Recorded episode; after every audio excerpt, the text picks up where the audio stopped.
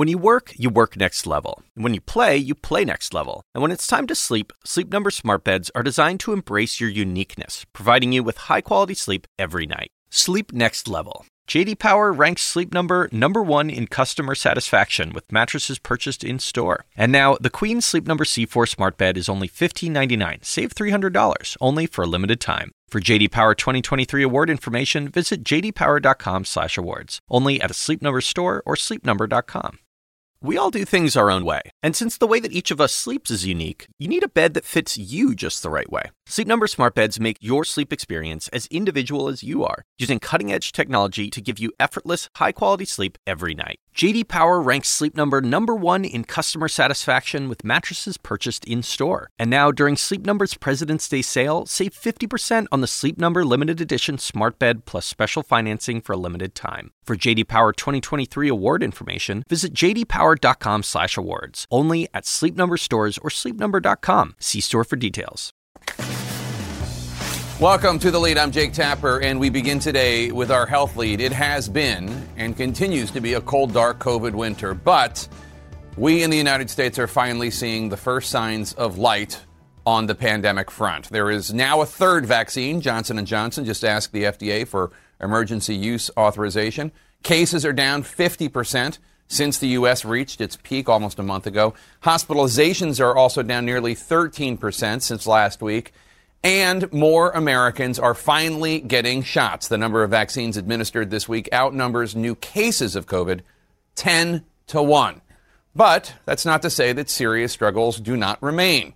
Getting schools reopened remains a significant logistical and political challenge. Vaccinations still need to ramp up. The spread is not yet under control. And more, as CNN's Lucy Kafanov reports. The fight against COVID 19 progressing on three fronts today more shots, more sites, and more vaccines heading towards approval. New York's mega vaccination site opening up at Yankee Stadium this morning. I was in and out two seconds. In Maryland, the back parking lot at Six Flags now a mass vaccination center. The idea eventually is to build an infrastructure that can handle millions of vaccines. And in Northern California, Oakland's Coliseum and Levi Stadium now vaccination hubs. American troops joining the fight against COVID, the Biden administration announced it will deploy 1,000 service members across the country to help with vaccination efforts. This as COVID 19 vaccine doses administered in the U.S. outnumbered new cases 10 to 1 this week. It is getting better, and I think uh, we're going to get much, much better yet. Another 1.3 million shots in the arms of Americans reported Thursday. New cases down 30% in the last two weeks, and according to the CDC, down 61% since the January 8th peak. Hospitalizations dropped below 90,000 for the first time since November. A new study, which hasn't yet been peer reviewed, found that AstraZeneca's vaccine, not yet authorized in the U.S., is effective against that faster spreading variant first identified in the UK. While Johnson & Johnson submitted its single-dose vaccine for emergency FDA authorization and could become available next month. It's a single dose. It's, it's, shipped and stored at refrigerator temperature, so that makes it much easier.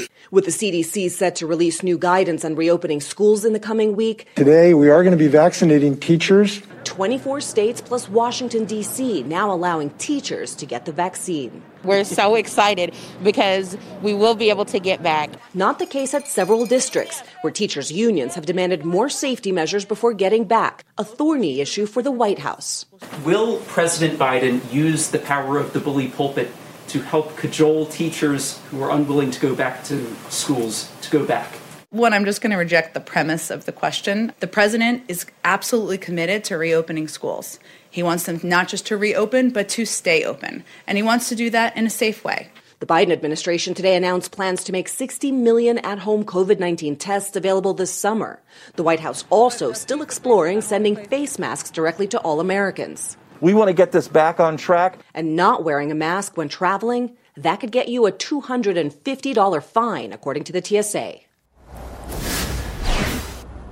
And new today, British researchers releasing a report that found the use of convalescent plasma, that's the treatment promoted by the Trump administration that's made from the blood of coronavirus patients who have recovered. Well, that might have actually helped fuel the spread of dangerous mutations of the virus. Coincidentally, the FDA yesterday announced that it is scaling back its authorization of that treatment because of confusing data about its, its efficiency. Jake?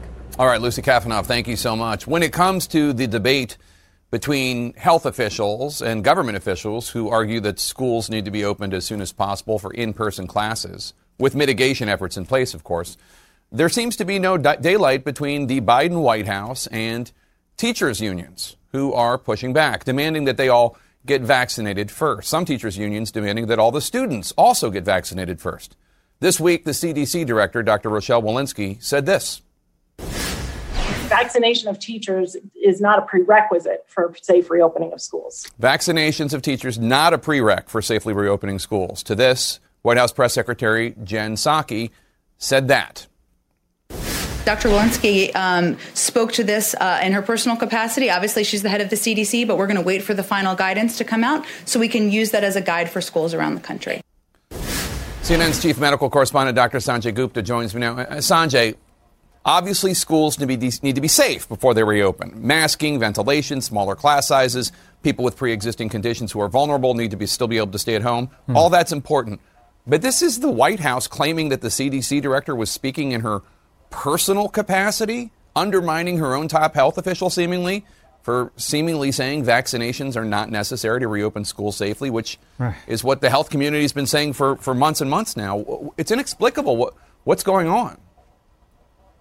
Yeah, I mean, Jake, sci- science has to lead the way here. Um, but, but I think it's a little bit more of a murky issue. And, and let, me, let me explain it this way. I've been talking to lots of people about it. Jonathan Reiner wrote a great op ed about this today on CNN.com. A couple things. First of all, there is data to show that there are, are situations where schools can reopen safely without teachers being vaccinated. These are the studies that the CDC is pointing to. There was one out of Wisconsin, you know, showed that the school uh, sort of uh, uh, um, virus transmission was a lot was a lot lower than the surrounding community, close to 40% lower. Out of around 5,300 students and staff, 191 people became infected over the semester, and only seven of those were actually related to in-school transmission. So, what do we learn from that in North Carolina and other studies? That it can be done. Problem is, many school districts don't have some of those resources. They don't have the space, they don't have adequate ventilation. Some of them don't even have enough masks and hand hygiene that's going to be, uh, that they can be confident is going to be available for everybody. So, you know, I mean, what I'm hearing over and over again is that the, there's teachers who are just frightened of that. You say it can be done safely, but our district cannot do it safely because we don't have the basic things. Uh, so that's why the vaccinations become increasingly important. That becomes a safeguard for these for these uh, teachers and these staff. You know, I, what, the situation we're in now is, as uh, you just heard from Lucy, is that most states are now going to be offering vaccines to teachers, and I think that process is going to ramp up. So that may obviate this issue. In the beginning of this pandemic, we didn't know what was going on, so I think everyone was trying to play it safe. We have data now on what needs to be done, but some school districts just can't do it. And that's why the vaccines end up being this really important backstop for them. Well, the CDC guidelines, which we're expecting next week, should be an important part of that uh, in terms of what the schools need to do. Then the districts can satisfy the requirements. But if teachers are saying, well, I don't care what the scientists say, I need to feel safe, and I'm only going to feel safe if every teacher is vaccinated and every student's vaccinated, why would we defer to somebody's feelings over the science? Yeah, I mean, it's I don't have a good answer to that. I mean, the I you know I'm a scientist. The science should lead the way. But you know, Jake, throughout this pandemic, I, I don't think we can dismiss people's feelings of concern here. It is a very low likelihood, obviously, of somebody getting sick. But if you have a staff member who says, I, I teach in a poorly ventilated classroom, it's cold outside, I cannot open the windows, I have pre-existing conditions, how do you start to parse this all out for people? And, and you know, what kind of environment might it be? And this is subjective, admittedly, but what kind of environment may, would it be if the teachers who are teaching feel unsafe? I think it's going to be different district to district, and that's what uh, you know the, the CDC is going to have to take into account in their recommendations. We heard what Dr. Walensky said. She doesn't think vaccinations are a prerequisite. So what are the prerequisites? And if school districts can't can't meet those prerequisites in terms of ventilation, in terms of space, in terms of masking, then what? Can they only open then with vaccines?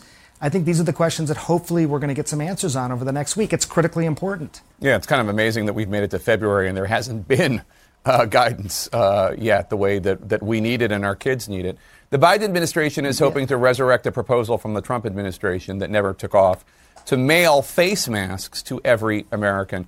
What do you think of this? Is that the best use of time and resources right now? I mean, can't people who want face masks get them already? Yeah, I mean this this is fascinating. I got to tell you. Um, so this is actually the package of face masks that were supposed to go out last year via the postal service. You, you may remember that, Jake. They they didn't go out via the postal service. Some were administered through faith-based groups and things like that. Um, I agree with you, Jake. I mean, they these masks, these are cloth masks. They're much more widely available than they used to be. That doesn't seem to be the problem. the problem seems to be that there's there's you know, a significant percentage of people who still just won't wear them, not because of availability, just for other reasons. They don't believe in them, they're making a political statement, whatever the reason may be. So, you know, I, I, I don't know that it's the best use. I mean, I think uh, spending a lot of time reminding people of the value of masks. We obviously been trying to do that for the last year now, roughly. Um, but uh, it's it's um, I'm, I'm not sure that it will, it will make a big difference. I understand why they're doing it, but I'm not sure what the actual impact will be. I mean, you can get them at, literally at gas stations and CVS and Rite Aids Right. and Walgreens all over the country. Sanjay, so thank you so much. Appreciate it as always.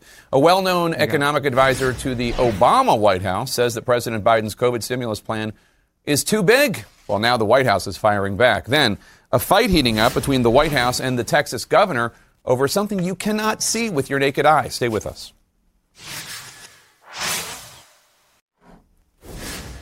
In our politics lead, President Biden seems convinced that his COVID relief plan needs to be big more than it needs to be bipartisan, and he is not budging.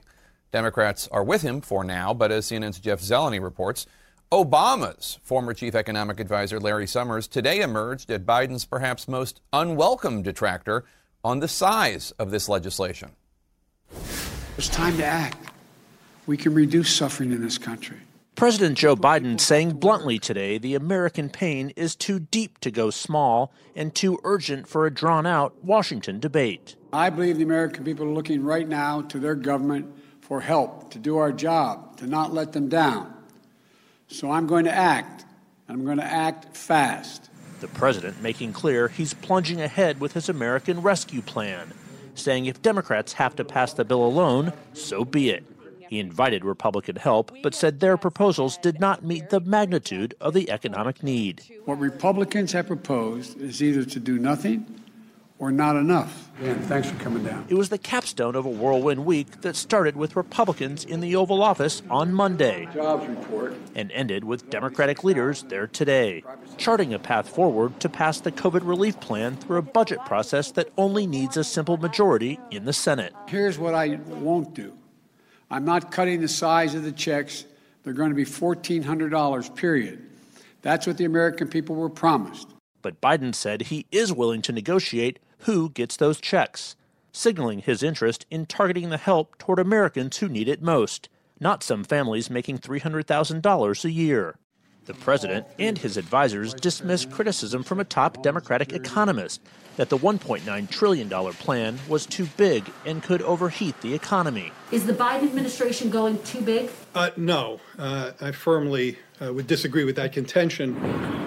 Pushback to Larry Summers, a top economic advisor in the Obama administration, who said today such a large bill would eat into other priorities, writing in the Washington Post After resolving the coronavirus crisis, how will political and economic space be found for the public investments that should be the nation's highest priority? But Biden saying that mentality would delay the American recovery. Don't worry, hang on. Things are going to get better. We're going to go smaller, so it's just going to take us a lot longer. Like until 2025. I can't, in good conscience, do that. Now, one thing driving the urgency of President Biden was the jobs report out this morning. It showed that only 49,000 jobs overall were added to the economy in the month of January alone. That is what led the president to say, look, the economy is still in trouble. Now, Jake, it's an open question if this closes the door to bipartisanship on other parts of the agenda less than three weeks into the Biden presidency. Senior administration officials I talked to say it does not. There are many other opportunities to work on a bipartisan way on the agenda. We will see about that. But on this American Rescue Plan, one thing is clear it's supported by some two thirds of the American people. That's why the White House believes it's easy for them to bypass Republicans. Jake? All right, Jeff Zeleny, thanks so much. I want to bring in uh, CNN senior White House correspondent Phil Mattingly. Phil, uh, tell us more about the argument that Larry Summers is is making, um, and why it's so frustrating to the White House. Yeah, so start with two things on the outset. One, Larry Summers, obviously former top Obama economic official, says that it is a bold plan, and he is also concerned about more about undershooting than overshooting. But the scale of the plan at 1.9 trillion dollars is what he's concerned about, given the current economic uh, current economic elements in the in the United States right now. He's talking about the output gap, basically what the output of the economy actually is versus what it could potentially be, and says what the Biden administration is putting into place would overshoot where they need to be by a significant amount. That could lead to overheating of the economy and a potential increase in inflation. The broader point Larry Summers is trying to make that is that if inflation goes up, then you're going to have to raise taxes. Then all of a sudden, austerity comes into play, and the broader progressive goals of this administration won't be possible in Congress. Why this frustrates the White House when I talk to White House advisors is, as one put it simply, this is not stimulus. Larry is looking at it as if it's stimulus. They view this from a broader perspective. They view this economically as trying to essentially float the American population until the virus gets under control, not to stimulate the economy, float the economy, and as such, put into place several things, whether it's unemployment insurance, whether it's direct payments, whether it's increases of the child tax credit or an income tax credit that allow the American people to basically hang on until vaccinations are more widespread. Mm. All right, Phil Mattingly, thanks so much. Appreciate it. I'll be talking about the stimulus package on CNN State of the Union this Sunday with Treasury Secretary Janet Yellen. We'll also get a response from Republican Senator Pat Toomey of the great Commonwealth of Pennsylvania. We'll also have Senator Bernie Sanders and Democratic Congresswoman Ayanna Pressley. That's at 9 a.m. and noon Eastern, Sunday morning only on CNN. A defiant defense full of contradictions and hypocrisy from bigot Congresswoman Marjorie Taylor Greene after she lost all of her committee assignments. Why this Republican problem does not seem to be going away. Stay with us. In our politics lead, something of a reckoning for House Republicans after another tumultuous week revealed serious fractures in the party. Members overwhelmingly refused to punish Congresswoman Marjorie Taylor Greene of Georgia during a vote last night for spreading bigoted and deranged conspiracy theories. And now Greene is warning that if the Republican Party tries to distance, distance itself from her or from President Trump, they will get humiliated in the 2022 midterm elections, as CNN's Ryan Nobles now reports. One day after she was stripped of her committee assignments in a dramatic vote, the resolution is adopted. Georgia Congresswoman Marjorie Taylor Greene, who has pushed bigoted and deranged conspiracy theories about Jews, Muslims, 9 11, and school shootings, and called for violence against Speaker Pelosi, is showing no signs of backing down. I'm fine with being kicked off of my committees because it'd be a waste of my time. A defiant Greene firmly declared her vision for the future of the Republican Party, led by former President Donald Trump. Republican voters support him still. The party is his. It doesn't belong to anybody else. But there are signs the rest of the party isn't so sure. 11 House Republicans joined Democrats to kick Greene off her committees, distancing themselves from her rhetoric. Representative Nicole Malliotakis, a committed Trump supporter, was among them. As Americans, we must hold ourselves to a higher standard and fully condemn such comments regardless of which side of the aisle they come from, she wrote in a statement after her vote. The GOP divide also playing out in other places as well. In Nebraska, Senator Ben Sasse, who easily won re election in the fall, is in the process of being censured by the state's Republican committee because of his criticism of Trump. You are welcome to censure me again, but let's be clear about why this is happening. It's because I still believe, as you used to, that politics isn't about the weird worship of one dude. And while Sasse and others navigate a world of Trump worshippers, Greene is fast becoming the Trump emissary on Capitol Hill, taking a page out of the Trump playbook by refusing to apologize for supporting a call for the execution of Speaker Pelosi when pressed by CNN's Jessica Dean.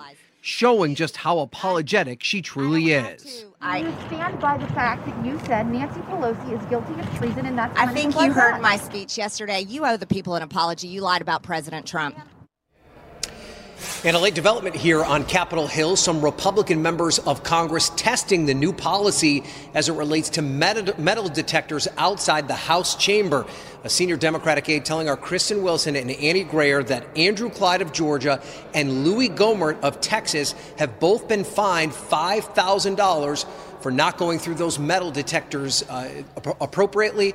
Uh, Jake, uh, it's clear that Speaker Pelosi is not messing around as it relates to this new policy. All right, Ryan, thank you so much. Joining us now to discuss Republican Congressman Fred Upton of Michigan.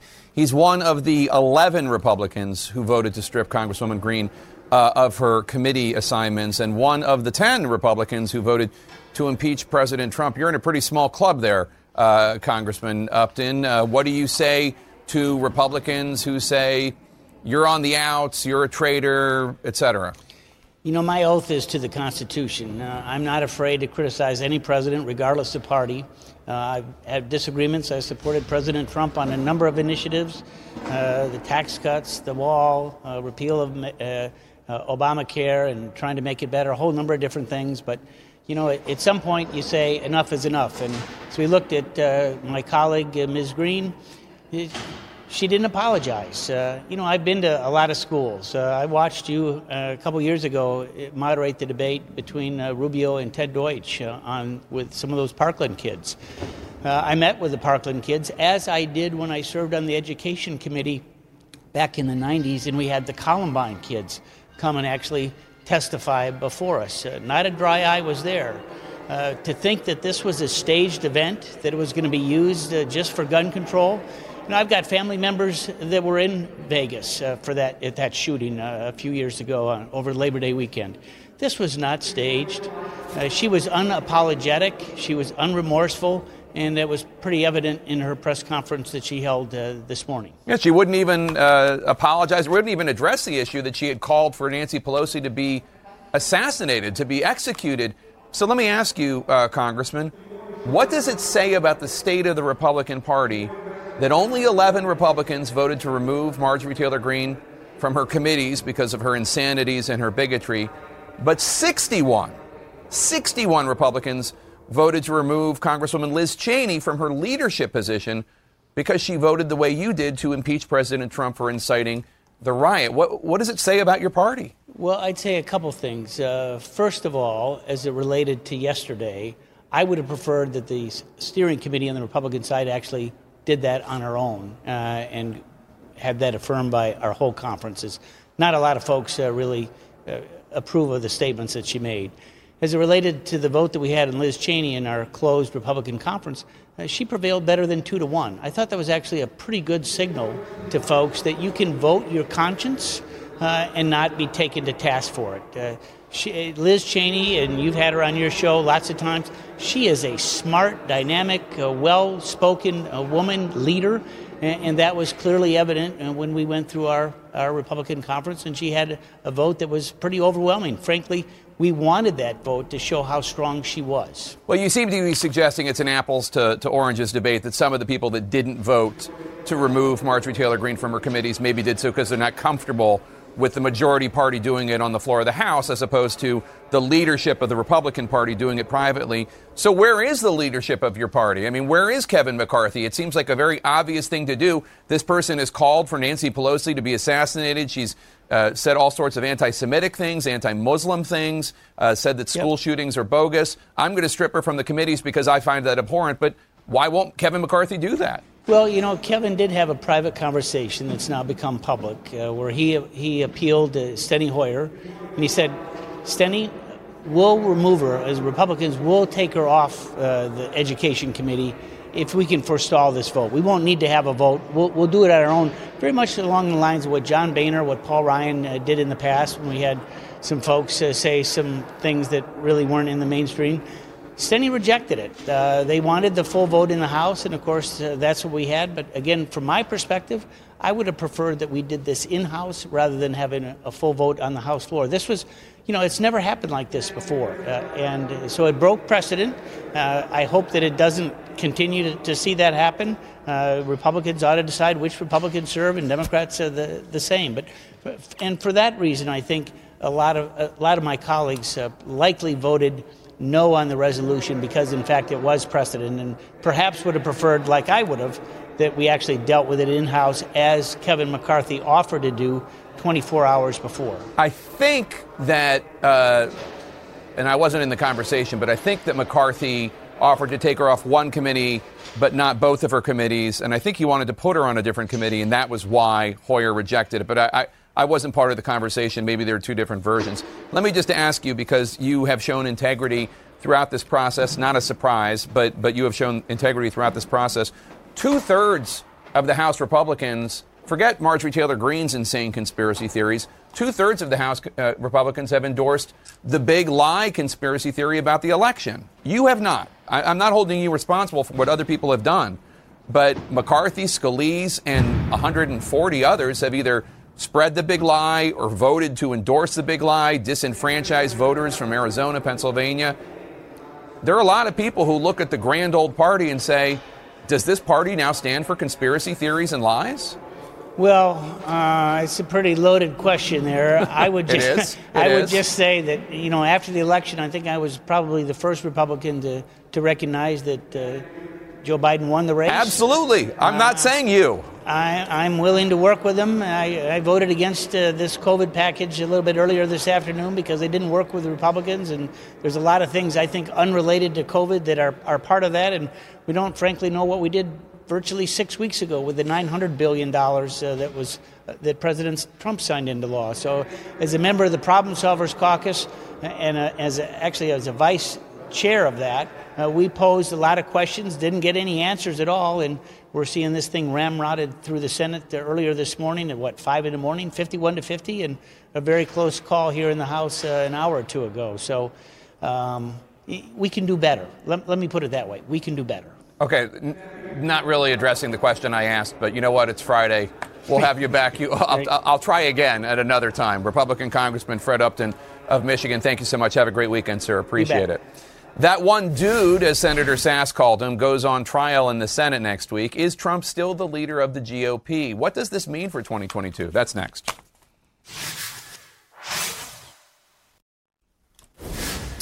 So much going on in our politics lead. Let's discuss with Atlantic senior editor Ron Brownstein and Politico White House correspondent Lara Baron Lopez. Laura, let me start with you. So, Republican Senator Ben Sasse of Nebraska is facing censure from his state GOP for criticizing President Trump's role in the Capitol riot. I want to play a little clip from a video that he posted last night. You are welcome to censure me again, but let's be clear about why this is happening. It's because I still believe, as you used to, that politics isn't about the weird worship of one dude. The party could purge Trump skeptics, but I'd like to convince you that not only is that civic cancer for the nation, it's just terrible for our party. We should point out that voters just reelected Sasse for another six years in the Senate. Um, and he had been pretty quiet about Trump for like the previous year or year and a half or so. He was reelected with a 40 point uh, margin. Uh, what's your take on, on Ben Sasse? I mean, I'm happy to hear him say that, but uh, w- w- what do you think? Well, like you said, Jake, he's taking a stronger uh, stance after being reelected, and now that he has he's safe for about six years. So, uh, but that being said, he is trying to uh, along with a small handful of Republicans, point out that there is a decision that the GOP has to make right now. They have to decide whether or not they are going to stay with Trump and go along with conspiracy theories that have deep roots in anti Semitism and in racism uh, and in white grievance, or whether they're going to make a break with that and decide that they're going to be honest with their voters and, and say that, that Trump lost the election and, and, and try to work to win over other voters rather than uh, just the base that they have right now. Ron, you write in a new column that most Republican elected officials have decided that the risk of fighting Trump or Trumpism is too it's too much to speak out. But clearly, there are some who are willing to take the risk. Uh, ben Sasse, she's not elected, but Cindy McCain, Arizona Governor Doug Ducey, some are taking the risk. What is the Sasse Ducey calculation? Well, look, they are the minority in the party. And, and, I mean, if you look back at history, I think there's no question uh, that Republicans are putting up less resistance to the infiltration of the party by extremist groups today than they did in the 1960s with the John Birch Society. Just as I wrote a few months ago, if you compare the way Republicans responded to Joe McCarthy's lies and conspiracy theories in the 50s, there was more resistance to that than there was uh, to Trump's lies after the election. And, and, and in those earlier cases, Jake, it wasn't like there was a profile encouraging Republicans, but at least there was a critical mass of resistance. And I think what you're seeing now is that for the vast majority of Republicans have decided that the Trump side of the party is too big to, to excommunicate. And, and the, the cycle they're in, the treadmill they're on, is that as they identify more with that extremism, they're losing ground in those white collar suburbs around the country, which makes them even more dependent on massive turnout among the Trump base and extremists. Uh, so it's very hard to see right now how the party restores a center of gravity. Only three Republican senators in states that did not vote twice for Trump. Only nine House Republicans in districts that did not vote for Trump. Uh, the party has retreated to Trump country. Yeah, and unfortunately, Trump country is, in this case, not about trade deals. Uh, it's about conspiracy theories and lies. Laura, your Politico colleague Melanie Zanona had this interesting dig in her piece today. Quote, when asked whether Republican leader Kevin McCarthy should have just settled matters with Greene, Marjorie Taylor Greene internally, Congressman Tom Reed of New York responded, I guess how I would answer that is I'm a big John Boehner fan, he said, referring to this former speaker who dealt with his members in an upfront manner to avoid problematic votes. And I miss John Boehner every day. Uh, I understand why Congressman Reed says that. I, I, I think that pretty much every single Republican leader, even including Newt Gingrich, might have handled this differently. Don't you think? Yeah, well, uh, I as well as uh, both of you were here when Boehner was speaker, and, and I remember Boehner very much putting a lot of his members in line, especially when they appeared to be uh, going out or embracing crazy conspiracy theories. Uh, he was very quick to do that. McCarthy, on the other hand, clearly has a different leadership strategy. He made a very calculated decision to embrace Trump when he went down to Mar a Lago uh, after appearing to back away from him a tiny bit uh, during the impeachment trial in the House. A- and then he went full force back into his arms uh, and decided to not take matters into his own hands with Marjorie Taylor Greene. Uh, as you said earlier, Jake, he was only going to maybe take her off of one committee, try to get her put on another one. So that isn't exactly the punishment that Democrats were looking for to send a signal that this is unacceptable uh, uh, behavior in the House. Yeah, Laura Barron Lopez, Ron Brownstein, thanks so much. Appreciate it. Have a great weekend to both of you. A first for the Biden administration, which could have dramatic global implications. That's next.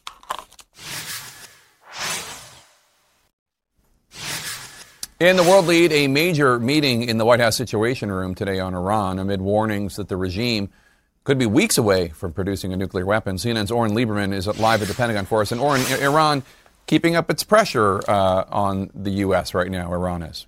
And that adds to the urgency of this meeting, which was the National Security Council meeting with the country's top national security and foreign policy advisors about Iran. Questions of Iran's accelerating nuclear program, as well as questions of what to do about the JCPOA, the nuclear deal from back in 2015. Meanwhile, Iran is trying to keep the pressure on the U.S. Just last week, Iran's foreign minister said that if it wants the U.S. or if it wants, if the U.S. wants Iran to slow down its nuclear program, it needs to get back into the JCPOA and lift sanctions, a means of putting pressure on the U.S. To act, and the aim there to try to get the U.S. back into the original JCPOA. Meanwhile, Iran has also announced a month ago that they're enriching uranium up to 20%, well past the 3.67% limit from the JCPOA, but still far short of what's considered weapons grade uranium. Again, non-proliferation experts have said these are reversible steps, but the idea is to put pressure on the U.S. to act quickly. Of course, key U.S. allies in the region are also watching this. Israel, the UAE, trying to have conversations to keep the administration away from just going back to the original JCPOA, looking for a stronger, wider agreement from the Biden administration. Those conversations are ongoing. Jake, that this came so early in the Biden administration means it's a key issue for them. A very important story we're going to keep uh, staying on top of. Thanks so much, Oren, at the Pentagon. Up next, an invisible threat that you cannot see, you cannot smell, how the White House is going to attempt to tackle it with some surprising help. Stay with us.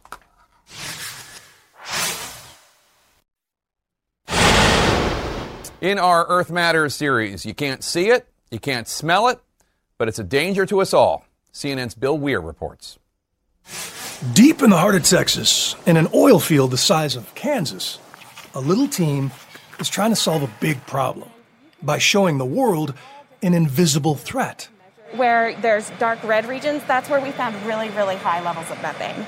Yes, they are methane hunters in search of that planet cooking, climate changing pollution better known as natural gas.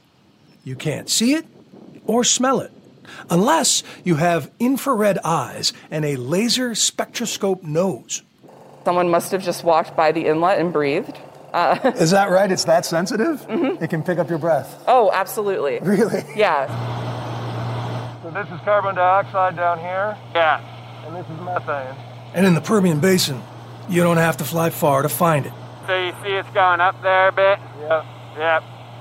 It's just like you called it. So we're Yeah. downwind of, uh, Yeah. Of that facility. Yeah, so that, that that's most likely coming from that site. So, what we found here in the Permian Basin is that operators are wasting enough gas to heat about 2 million homes a year. Sometimes it leaks from old equipment or orphaned wells. And sometimes, when there was no one to buy it, they just burn it in a practice known as flaring. In fact, we found that the Permian Basin is emitting more than double any other oil and gas region in the United States. Scientists agree that if Joe Biden is going to succeed in meeting the promise of the Paris Accord, fixing this is an urgent must. So, one of his first executive orders began to roll back Donald Trump's free pass to methane leakers. But the very next week, Texas Governor Greg Abbott signed an executive order of his own. I'm in Midland to make clear that Texas is going to protect the oil and gas industry from any type of hostile attack launched from Washington, D.C. He ordered every state agency to bring him every reason to sue the Biden administration and seemed eager to start an energy civil war, calling out San Francisco for the recent ban of natural gas in new construction. In Texas, we will not let cities use political correctness to dictate what energy source you use. We think the threat of climate change is very real. Much less hostile is Big Oil's biggest lobbyist.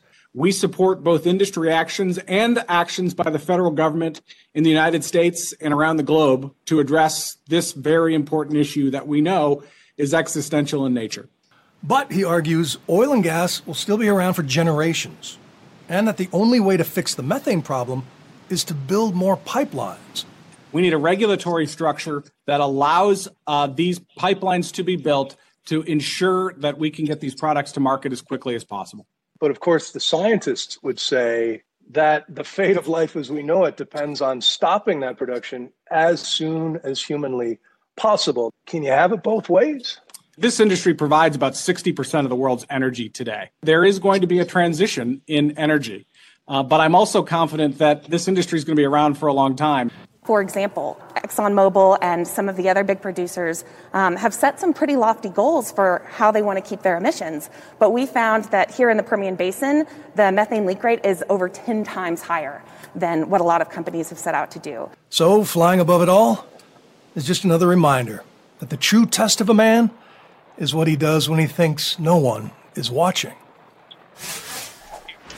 And Jeff Bezos is buying those watchers a $100 million methane sniffing satellite, Jake. And to talk about the international pressure, France recently canceled a $7 billion deal. Their government there deciding that Texas natural gas is just too dirty for them to burn in good conscience. All right, Bill Weir with the latest in our Earth Matters series. Thanks so much, Bill. Appreciate it as always. Finally, more than 458,000 Americans have died from coronavirus as of right now. Here's just one of their stories. Larry Conger was a 66 year old husband and father and the head of maintenance at Hickory High School in North Carolina. To students, he was the unofficial school historian and the epitome of kindness. To staff, he was everyone's work dad. Conger was diagnosed with coronavirus Then he spent a month on a ventilator before telling his wife, quote, Tell the kids I love them. May his memory be a blessing. Our deepest condolences to his friends and family. You can follow me on Facebook, Instagram, Twitter at Jake Tapper. You can tweet the show at the lead CNN. Our coverage on CNN continues right now. I will see you on Sunday morning on State of the Union.